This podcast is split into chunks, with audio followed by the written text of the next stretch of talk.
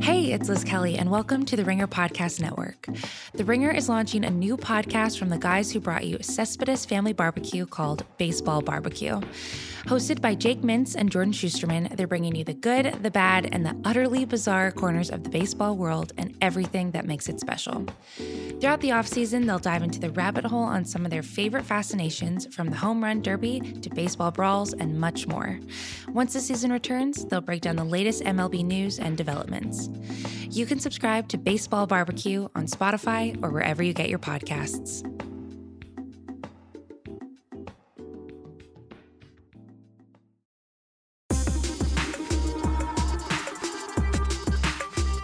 Welcome to Jam Session. I'm Juliet Littman. I'm Amanda Dobbins. Hello, Amanda. How are you? I'm doing well, Juliet. How are you? I'm great, thanks. Thanks for asking. You know, just keeping it going here in quarantine. Many of our favorite topics to cover today. We've got some Ana de Armas and Ben Affleck news, another check in on our normal people duo. Matt Damon still in Ireland. There's just a lot, a lot to, to get into. Also, I believe that yesterday or a couple days ago was the um, two year anniversary of Meghan and Harry. So, yes, it is a topical, prompt, timely podcast. So, happy anniversary to them. I think that's our only Meghan and Harry update of the week. Wish them well. That was a great day when we got to watch their wedding. You live and me on tape yes. delay. Yes. That's great. Um, let's keep it moving. Should we start with uh Ana de Armas and Ben Affleck? We usually bury them at the end, but a lot of news around them this week, including a delightful interview with the guy who runs the Ana de Armas fan account on Jezebel. Yes. So we bury them just because I don't think that everybody else wants to hear me being like, I can't believe that this is happening every week. I do understand that people are looking for new things even in this quarantine time, but I continue to be fascinated by all of them. There were like a couple paparazzi updates. We should note that there was like the the shirt exchange. That was a great yes. moment when Ben Affleck was wearing a we call it a forest green button down shirt and then Ana de Armas appeared on a walk wearing the same shirt unbuttoned. It fit them differently, um, as you might expect. At this point, what is your grand theory of Ben Affleck and Ana de Armas? Like, what's going on here? Well, I just kind of think of it all as like a one grand art project, and mm-hmm. I really enjoy it in that context. They are very aware that they are getting photographed. And I think that they are both kind of going about their life um, as one does. We all have pretty limited options right now if we're following various local regulations and trying to be safe. So at some point, they're just kind of walking. But I think they are also aware that people are paying attention to that and not hiding from it, which has been Ben Affleck's MO even before Ana de Armas. My guy yeah. does get photographed and he does kind of do his Ben Affleck stuff. Um, yeah, I so, mean, all the way back to J Lo, really. Right. So I, I just think they're kind of doing what they're doing. I don't know if anything's changed in the last few weeks necessarily. I still was pretty fascinated with the decision to like quote go public with a relationship right as all of COVID 19 was ramping up just from a PR strategy. On the other hand, you could make the case that like they were together. They did get photographed on vacation and then decided to just go with it. You know, also at some point, if you're actually responsibly quarantining, then you can't be going back and forth from people all of the time, right? They're just they're kind yeah. of together. So it is what it is. Yeah. I just so there's an interview on Jezebel that is really delightful and interesting um, with the person who runs Ana de Armas updates. And I did not realize that Ana de Armas had blocked Ana de Armas updates on Twitter. Did you know that? And oh, I did. Yeah. So this it's so the the Twitter handle is at Armas updates, and I think that I have actually mentioned this uh, Twitter account before because this person was posting Definitely. a lot of that Ana de Armas and Ben Affleck quarantine walking photos with um some reminders of uh you know, wearing masks and uh, sheltering in place and doing all of the safety things that we're supposed to do right now. And I found it very funny. You know, I think one of the captions was like Ana de Armas and Ben Affleck, like hopefully telling each other to go back inside. Um, so there, there was a little bit of of editorialization, shall we say, to this Twitter account, which I enjoyed. And then it did get blocked. I believe they talked about that on Tea Time. And so this that was a few weeks ago. And Joan Summers, who is a reporter at Jezebel, interviewed AJ, who lives in Houston, is 23 years old, and is he's the Houston-based 23-year-old creator of at Armas Updates. Which I mean, 2020, what a time that that is a that's a real job description. But uh, Joan interviewed AJ about the getting blocked by Ana de Armas, and then really just about Stan accounts and why you would run a Stan account. And I found the interview to be quite thoughtful and charming.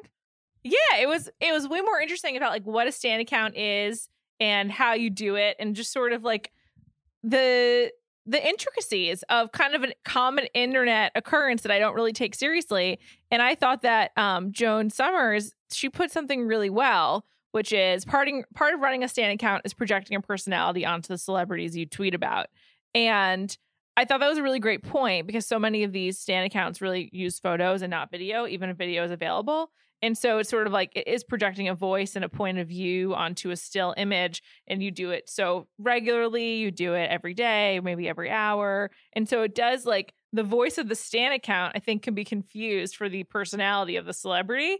And just it kind of like framed the idea of a Stan account for me in a new way. I probably sound like really old as I discuss this, but um it's kind of fascinating. It's like the, it's the kind of thing that also I think is really born out of Tumblr.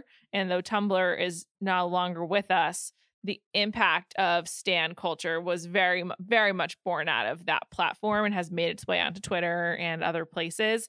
And in the context of Tumblr, I think it it felt more insular, and it was sort of like, oh, you come to Tumblr to like be part of like a kind of a massive but maybe unseen fan base. But on Twitter, for some reason, it feels more public to me. And so it was just an interesting way of framing it. I completely agree. To me, this interview is interesting because I feel like I primarily interact with Stan accounts um, on Instagram on my Explore tab, where, mm. you know, I've looked at one photo of uh, like I go to Kensington Royal or the dearly departed Sussex Royal, and then I have like thousands of Stan accounts of various members of the royal family. And I'll look at the pictures because, you know, that's what I'm there for on Instagram. But sometimes I do find myself looking at the entire accounts and I do find myself wondering who are who is running these, like actually who is running them and wondering about like the nature of interaction or just relationship of someone who's like what I want to do for a celebrity is start an Instagram like account that just yeah. logs everything. It's not how you or I would respond to it though you know we do have a whole podcast about it but there's there's like a there's there seems to be a lack of um perceived distance from the person running sure. the account and the celebrity that I've always really been interested in and I thought that this interview uh, was really illuminating and I want to read the answer to the question that um which I agree was a great question that you just read and this is what it is he said it's definitely a persona I've put on her I think it's a self aware one because we're all in dark times right now. And I feel like this account is something funny to put out there. Actually, that's something I should think about more this persona I've created and how I present myself on the account. But at the end of the day, it's just lighthearted sarcasm. I mean, no offense towards her at all. And I, I think that moment where he's pausing in the middle and it's just kind of like, actually, I should think about it more, which I, I mean, should is like a very loaded word in the sense we're talking about, you know, pictures of celebrities on like a, a Twitter account. I don't, I'm not trying to hold AJ responsible for anything, but you know, just that sense of, um, I'm not really thinking about it. It's just kind of a thing that I do, but also I guess it does have some larger significance if you actually want to put some weight on it. I that to me was was very helpful in understanding this entire economy. Um, and I credit AJ for it. And I do find it also kind of reassuring that everybody's just trying to have a little bit of fun that makes totally. me feel better about the whole Stan account economy. I agree. I agree. And also if you're going to give people these pictures, like a narrative will be will be drawn around them. So, yeah. you know, that's kind of how it goes. Also, as far as a Stan account goes, this is pretty innocuous. I think this is way way less or way more innocuous than like the One Direction Stan accounts that like made up relationships between the members and stuff that like was speculating on on their lives in a different way when they all sort of different point in their lives and just in general stan accounts can be like really intense and it happens a lot with pop stars i think more than than actresses and actors and i think this is like a fairly kind of mild one but a yes. fun one. Yes for sure. It can you know everyone puts their energies and emotions towards something especially right now we're all looking for outlets. I do wonder if you're just a person um who like if you're like Ana de Armas and you're looking at all of these accounts um it must be overwhelming a bunch Yeah. of people that you don't know. I think uh, this interview also um, hypothesizes that she is not actually the person looking at her accounts. And um, AJ notes that because she's posting the same thing on Twitter and on Instagram, that he thinks it's just like a social team and that Anna Darmus is not really involved in the posting of this, which I just have to say, if you're famous enough to have stan accounts about you, like definitely hire a social media team. You shouldn't be posting yourself. That's just my that's my take. Do you agree with that? I don't know. yes and no there's always someone to like fire and blame if something goes wrong but i think that we the authenticity of like you know a chrissy teigen a goop i mean she has her own team but she also sometimes does it herself um can go a long way so cut, i think it, it cuts both ways i think you need to mix it up i think you need to like meet your deliverables with your team and then like every third post should be actually from you Yeah, I think that that's a good point. You need to be involved still. You can't totally outsource it, but yeah it's a and also you want to hire a team with skill.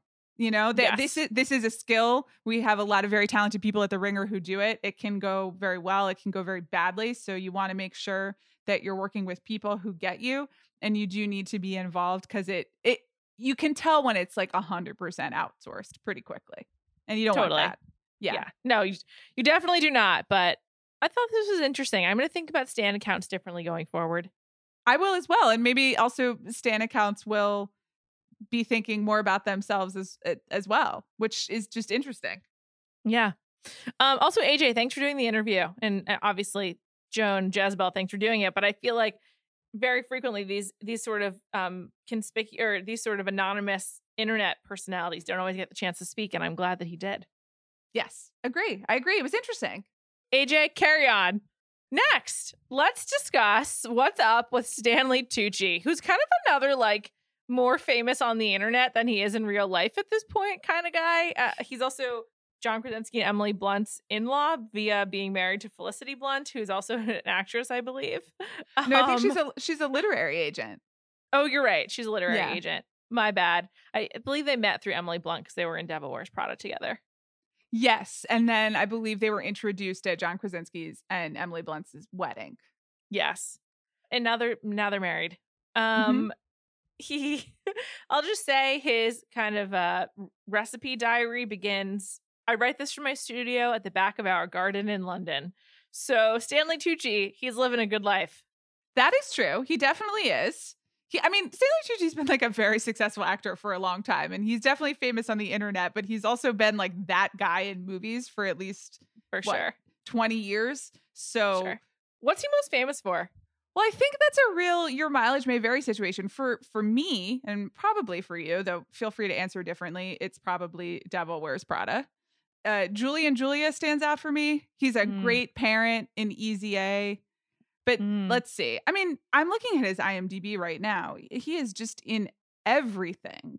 And he He's was like- on Broadway and and theater a lot too. To me, he's most famous for formerly being married to Edie Falco.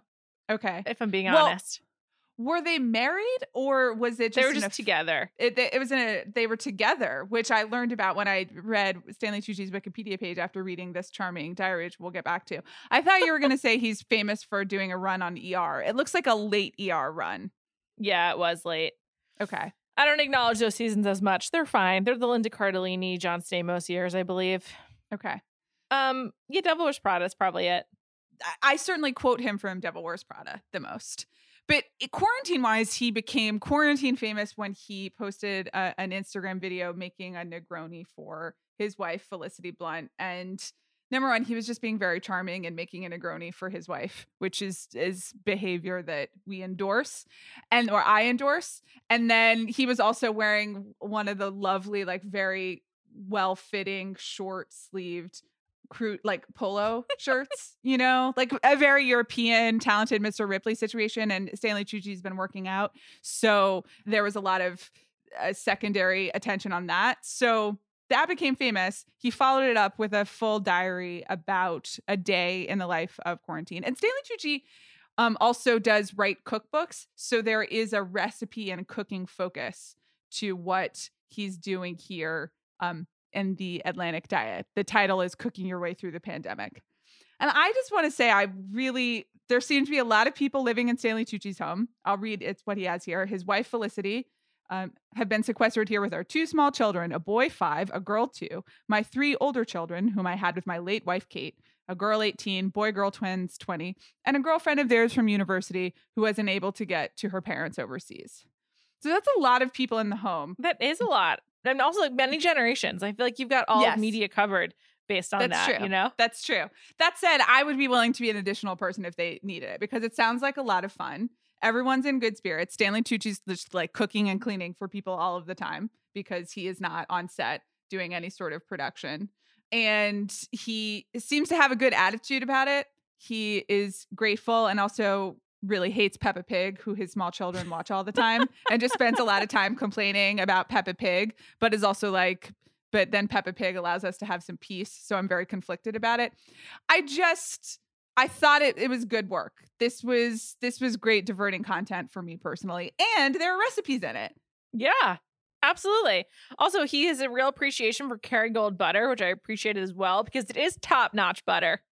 It's just really good. He he's an interesting celebrity because he's been around for so long. He's a I definitely project the Devil Wears Prada character on him, where it's sort of like sardonic and sarcastic, but also tender when you need him to be. Like that's mm-hmm. who I think Stanley Tucci is, and I would say this this like food diary definitely reinforced that.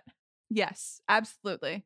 They're eating really well. I mean, pasta alla norma, lamb chops. He's making chicken stock. He is making a Negroni, and I just a person who also loves Negronis. His Negroni recipe very um interesting to me. He's he's making it up, which is a nice treat, but normally in the home I don't do that for myself. And he's also making it with double gin to everything else, which is it. This is a strong cocktail, which I commend him for. And I also congratulate his wife who is drinking the Negroni because, you know, it's, I guess it's, you got to do what you got to do in these times. Yeah, I I agree. Also, the lot that many people around, even if it's fun and everyone's getting along, not a lot of alone time. So I would also probably need to have a Negroni. Yes, exactly. Anyway, I recommend reading this and spending time with Stanley Tucci uh, when you are safely able to do so, if that opportunity becomes available. Um, should we stay on the other side of the Atlantic for, the, for some more news? Let's do it. But first, we've got a new podcast. Hi, I'm Patrick Radden Keefe, a reporter at The New Yorker magazine. On my new podcast, Wind of Change, I investigate a rumor I haven't been able to shake since I first heard it years ago. It came from someone inside the CIA, and the story was that the agency had written one of the best selling rock songs of all time, a song that changed the world. So that was the tip that started me on this story, and it only got crazier from there. Listen to Wind of Change, a new original series from Pineapple Street Studios, Crooked Media, and Spotify. Next, um, just a normal people check in, you know, just w- what's up with our people. Um, Paul Mescal and Daisy Edgar Jones are continuing to do a ton of press, including on the watch uh, on our dear colleague Chris Ryan's podcast. Uh, Paul Mescal appeared. Uh, Chris did not do any of his accent work for him, but whatever. Um, but uh, one thing that's been unearthed is that um, Paul Mescal appeared in a production of Phantom of the Opera, which has made its way to Andrew Lloyd Webber, who tweeted about it. And being the earnest gentleman that he is, Paul Mescal was very excited. I enjoy this for a couple reasons. Number one, that uh, Andrew Lloyd Webber is either just really obsessed with normal people and or just like trying to latch on the normal people train so hard that he's just going through like community theater productions of old musicals to be like, oh my God, that's Paul Mescal. I have to tell you from the screenshots I've looked at, it is really not apparent to me that it is Paul Mescal. Um, it's a 2012 school production. How Paul Mescal must be like 14. Maynooth Post Primary. That's the name of the school. Just does not get more Irish.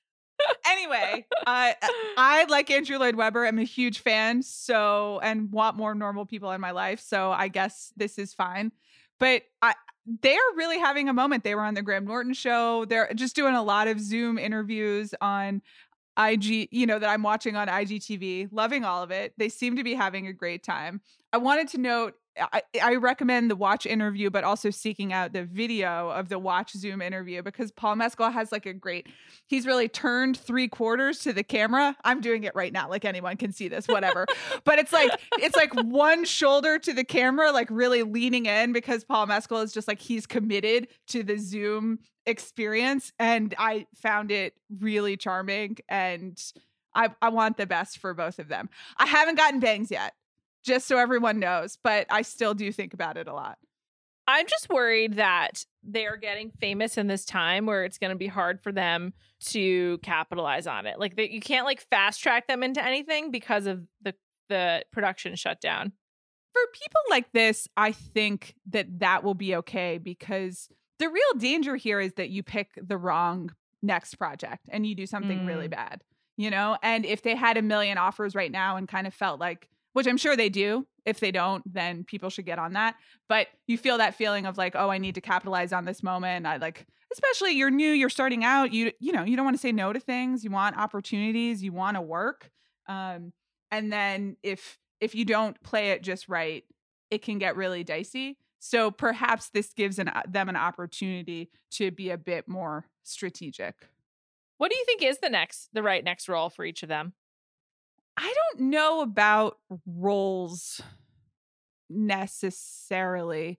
I think uh, Paul Mescal, I mean movies. I would want both of them to do movies. I think that's cuz I like movies.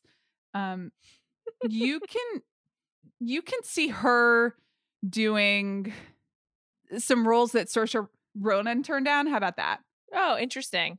Something that's a little bit less um like silly I feel like Saoirse Ronan is really best when she's allowed to be a little bit silly and slapstick. It's one of the reasons why yeah. she's a great match for Greta Gerwig. Um, exactly. I also could see some of the roles that went to Rachel McAdams. I'm thinking specifically about About Time right now, that movie from Richard Curtis. I feel like okay. that could be a great Daisy Edgar Jones vehicle. Also, that movie is very underrated. It's just like it's like sad that movie. So it's one of the reasons why I think. But I, I think that there's just a lot out there for her. Yeah. In that vein. And for him, I just think, eh, I mean, don't be a superhero. Please don't be a superhero, Paul Mescal. There, Please I mean, don't. It is pretty slim pickings in terms of movie roles that aren't like major IP. So he seems like a like a great A24 prospect, but you don't want him to get sidelined into the Lucas Hedges. I'm just I'm just here to make you cry in every indie movie role. So I don't know. I'll be curious to see what I'll be curious to see what they do.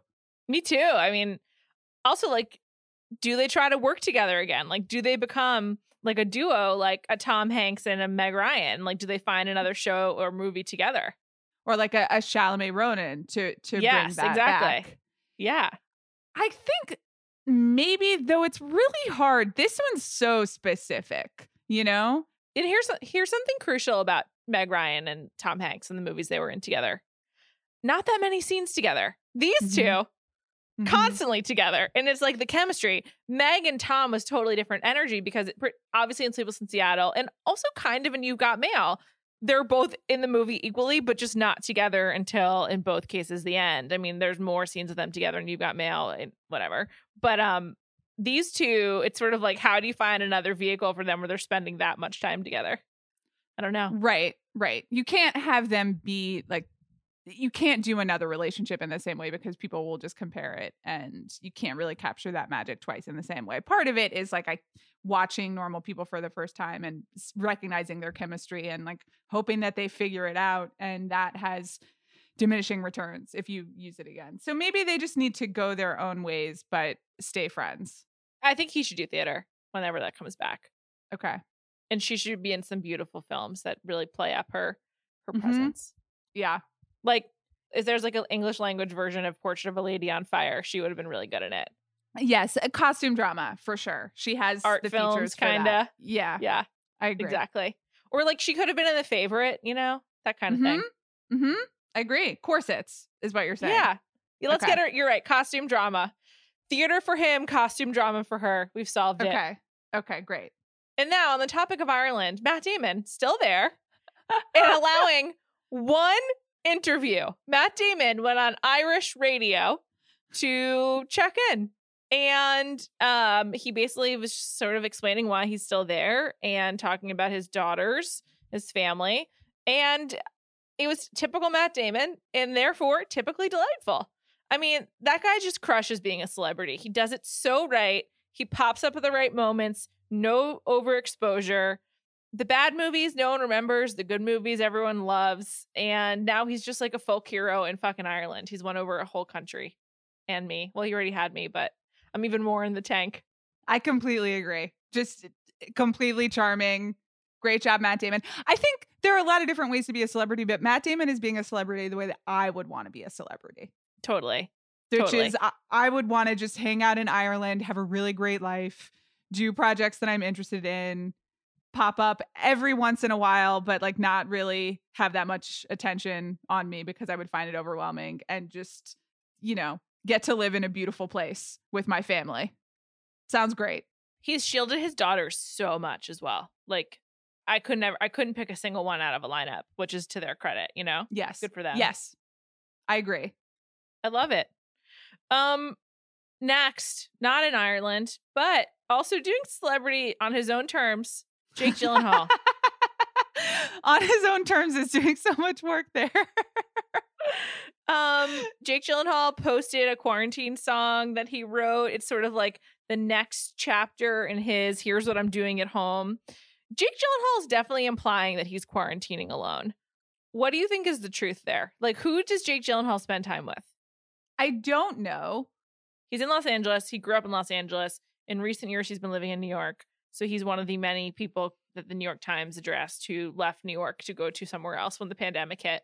But like, I'm sure he has a home in LA. So like, it's you know whatever. You know, I, people just like to go home. Um, but I just don't believe that Jake Gyllenhaal is like doing it up big by himself. Like, I, I just don't because I feel like celebrities are so used to having people around, even the ones who are like loner celebrities, that I can't imagine like we're we're deep into month three of this, and Jake Gyllenhaal is just like, yeah, I go get my own groceries, and then I come home and I'm by myself. I'll hang out on a Zoom call, maybe.